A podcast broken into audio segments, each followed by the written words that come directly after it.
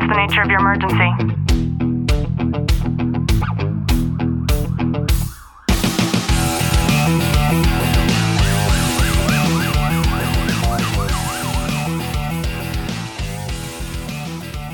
Welcome back to the Tactical Cast. I'm your host, Ashley Walton, joined by Detective Walton. Clint, how are you? I'm good.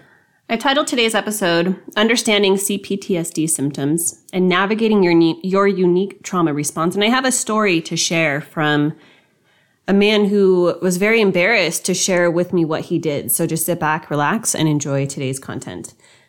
Now, I had a retired police officer reach out to me, and this has been an individual that I have talked to on a regular basis. And he was telling me that he was very ashamed to admit what he was telling me, but that recently he has found that because of his CPTSD um, just response, he is having to sleep with the light on, and it makes him feel very embarrassed.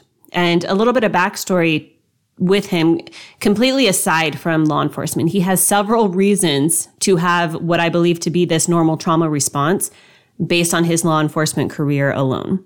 But outside of that, this gentleman was recently told by his doctor that the surgery he just had on his heart, which took a lot longer than it was supposed to, his doctor didn't tell him until after that he only had a 10% survival rate. And that was something that blew his mind. And in my mind, I'm like, wow, that, that's, that's actually how I would want my doctor to approach my treatment, like to, to not give me that kind of worry. And he was telling me that ever since the, the death scare is the, the term he used, he's starting to realize that his CPTSD trauma response is starting to kind of act up. And I wanted to point out that I think a lot of times there are trauma responses that we think are naive in nature, but think about it for a second. When we experience trauma, one of the first things that we're going to do is we're going to revert back to how things might have been the first time that we experienced trauma as a child, which means that on a subconscious level, our psyche is going back to this very young and naive age. Hence the fact that you know, this particular man feels more comfortable right now as he's going through this trauma response to sleep with the light on. That makes perfect sense to me. Yeah, I think it makes absolute sense. And, and I, in my, like, it's one of those things like we're embarrassed of things like that, but I don't, like, it shouldn't be anything that we're embarrassed on. Like, that's just, it's, that makes me feel really bad for that individual. Like, it's, it's something that, and I think of, other other stories that I've heard of, you know, like grown men wetting the bed, or mm. um, you know, we're reverting back to that childhood state in in those instances because, and it's not anything you can necessarily control, but it's a it's a fear, it's a it's a a dynamic of our body response that is it just happens, you know. Yeah, and I think a lot of people don't realize that trauma is such a intricate and a deeply personal experience. If Clint, you and I both experienced the same exact traumatic event, we would not have the same trauma response. I think you and I would probably be pretty similar, but for the most part, our response to that trauma, meaning the way that our body is reacting to that trauma later on, and this could be the next day, this could be the next week, this could be the next five years from now, that's how varied trauma responses are. It's not going to be the same. There's no universal playbook for how trauma affects any of us. And I think it's important for us to understand the wide array of unexpected, I think that's a perfect word, unexpected symptoms of our trauma responses. So, and, and I haven't even told you, Ashley, about this. And it just, it, I haven't even thought about it until right in this moment that we're talking about this, but there was an incident I was involved in uh, a week or so ago, and and it was a traumatic incident for some of the officers involved to it. And in dealing with this incident, like we've all been to these crime scenes, we've handled these crime scenes, and and there's one specific, and and this sticks out so vividly for me, like really looking at it in hindsight where we're trying to remove a piece after the incident happened we're trying to move a piece of fence and this officer is trying to literally cut this chain link from top to bottom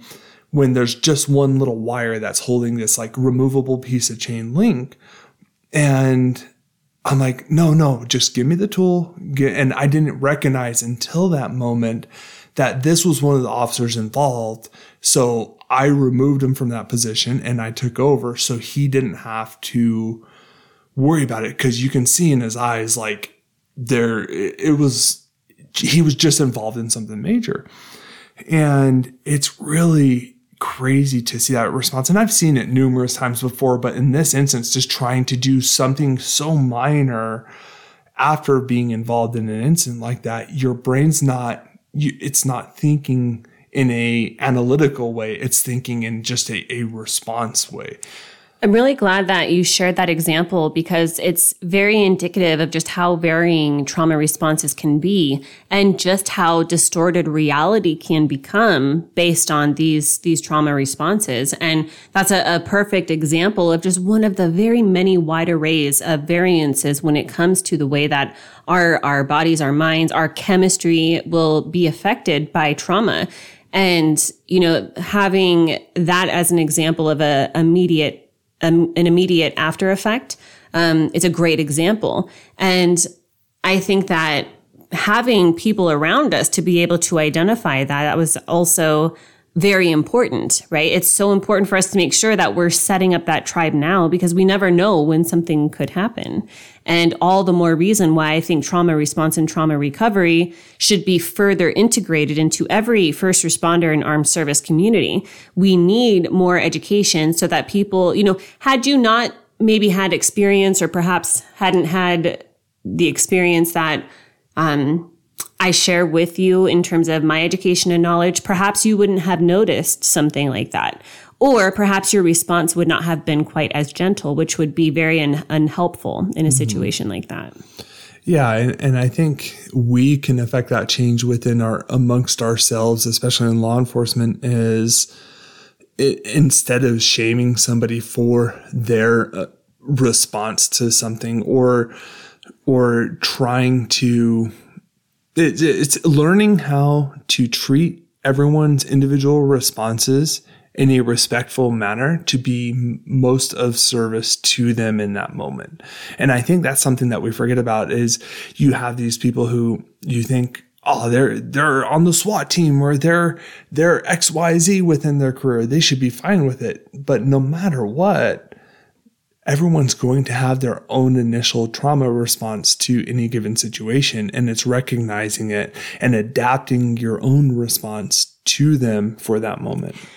I'm also thinking about how different the dynamics within our personal lives can implicate the way that we respond to an exact or very similar traumatic event.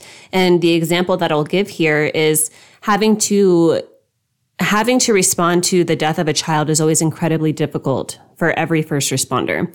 And that's something that, you know, I'll use your department, Clint. Most police officers will respond to, to over and over. It's not a, it becomes something that is not rare very, very quickly.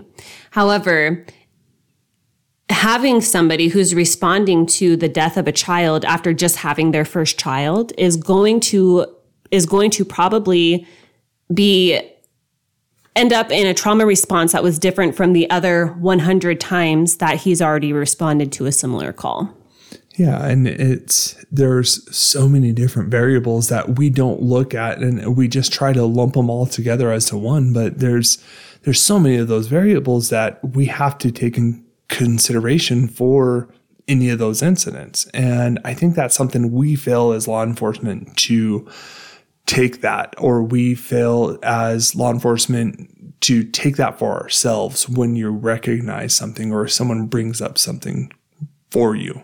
Yeah, which is all the more reason why it's important to have a healthy circle around you and for us to always be empathetic. I know it's easy to use humor as a, a, coping mechanism for trauma response, but there's a fine line between utilizing that humor um, while somebody is actively going through a trauma response. And it's something that if we're not aware of, we might, we might do or say something that's going to be a further implication to the state of mind for that individual going through the trauma response, which is just important to, it's important knowledge for us to know and to be aware of. I hope you've gotten some value out of today's episode. If you have, do us a favor, drop a review, subscribe down below. And as always, know that I'm sending you a long, tight hug from my home to yours.